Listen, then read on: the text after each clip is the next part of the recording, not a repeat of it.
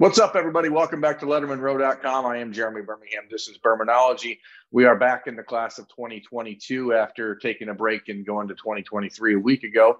Uh, this week, we are moving down to North Carolina. We are talking to one of Ohio State's top overall targets remaining in the class of 2022, uh, Jalon Walker from Salisbury, North Carolina. Jalon, thanks for taking time, man. How the heck are you doing? Yes, sir. Thank you. I'm doing great.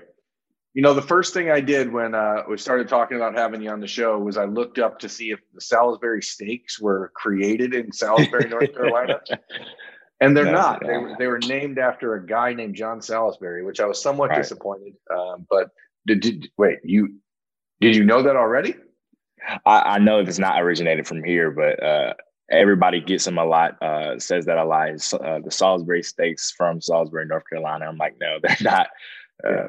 Yeah, that's not something I would want to like stake claim. To. Ah, stake. Right. That's a yeah, that's a dad joke. Stake claim to. uh, I wouldn't. I wouldn't. You know, put my my city on the map with that anyhow. But um, Jalon, you are a guy who is in the works of putting Salisbury really on the map. Uh, you know, the fourth ranked linebacker in the country in the class of 2022, uh, a player that has close to 30 offers yet because of the way the NCAA dead period has worked out.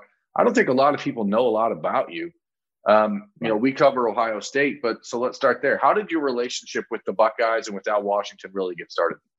Right. So over the summer, uh, I, you know, before September 1st, you know, I got that, uh, you know, just uh, reach out from Ohio State and from Coach Washington to give him a call uh, from my coach. And uh, ever since then, we built a relationship throughout the weeks of uh, going throughout a call, a scheduled call, and then once uh, we settled that, we had a, a, a, big Zoom with Coach Day, the rest of the defensive staff, and uh, introducing what Ohio State was really about. And then they offered me then. How difficult do you think that the fact that North Carolina didn't play a season this year, uh, how much do you think that that has slowed down your recruitment and maybe your I, I don't want to say it slowed down your national buzz. Like I said, you are the fourth ranked outside linebacker in the country, so people are obviously aware of your potential. But do you feel like maybe this dead period hindered things a little bit for you? You know, not really as much, but it did. You know, I know lots of play, uh, players besides myself that uh, didn't get that chance of getting exposure like they should have. Um, but you know, now we're playing February. Our first game is February 26th, so I can't wait for that to uh, finally get out and show what my junior season has to showcase. What are they doing? Are they playing a full season, or is it a shortened season? How are they working that in with you guys, and then your senior season? How does that all tie in? Right. So we're playing seven uh, conference games. They're all conference games. And the top three in our conference, well, top two or three in our conference goes to the state playoffs. Interesting. I mean, I'm glad they're getting that to you. Obviously, that that break right. between the end of your junior season and the start of your senior season, and really the the start of recruiting season. You know, you guys are hoping to start taking official visits in April. We'll certainly uh, run up against each other. Right. What did you do this offseason to keep yourself mentally focused, to get yourself ready for whenever they gave you the green light to get back right. to work?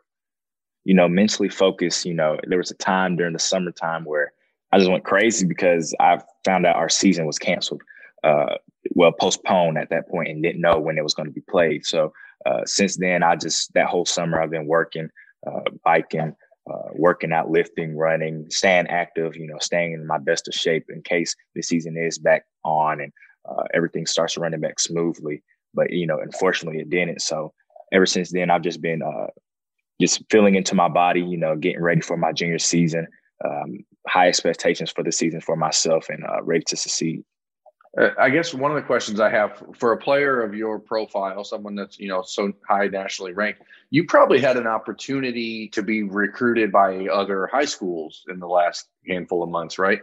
What what kept you from making a move to Florida or to Georgia or somewhere else, and said, "Hey, I want to stay at home and play at Salisbury High School"?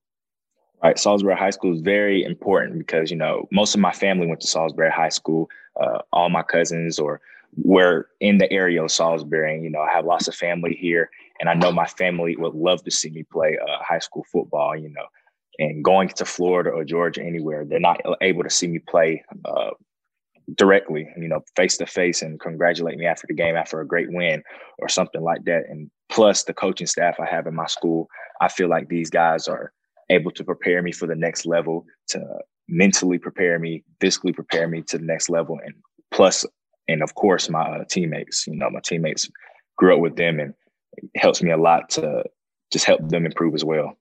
Absolutely. With, with 30 offers, I mean, and the opportunity to visit schools really hasn't been there yet for you.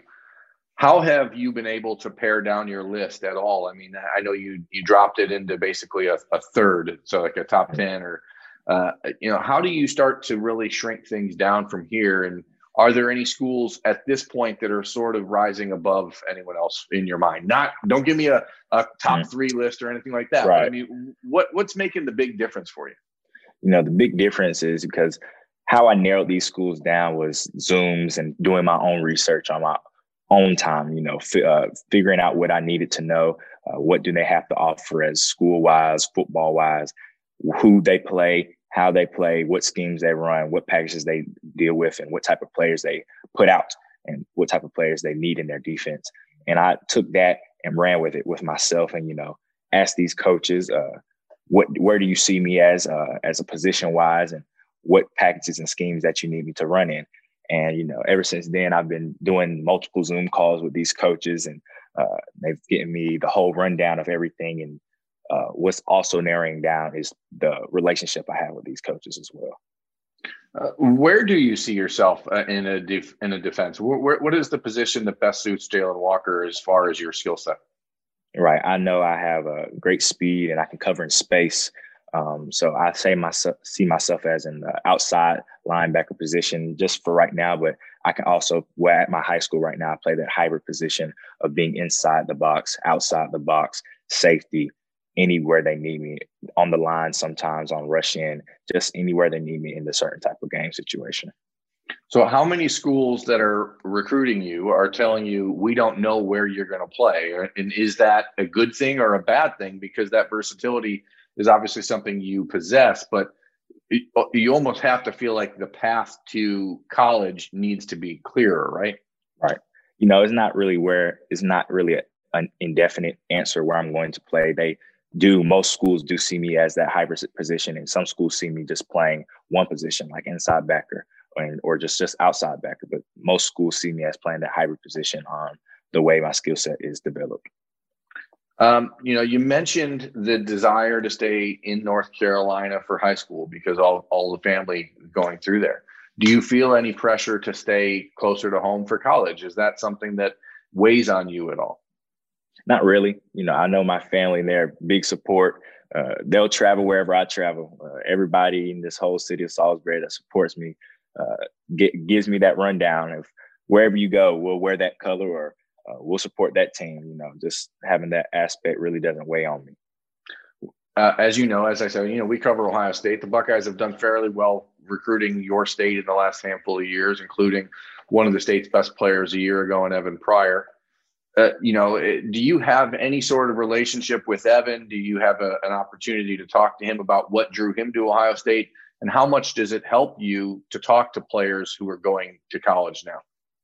Right. It helps me a lot uh, about players going to college. You know, they give me the whole uh, other look of how they feel and how they feel about these coaches and the whole hometown atmosphere that they get from the schools, but I haven't had a, a, chance to talk to Evan. I know he is a Ohio State commit.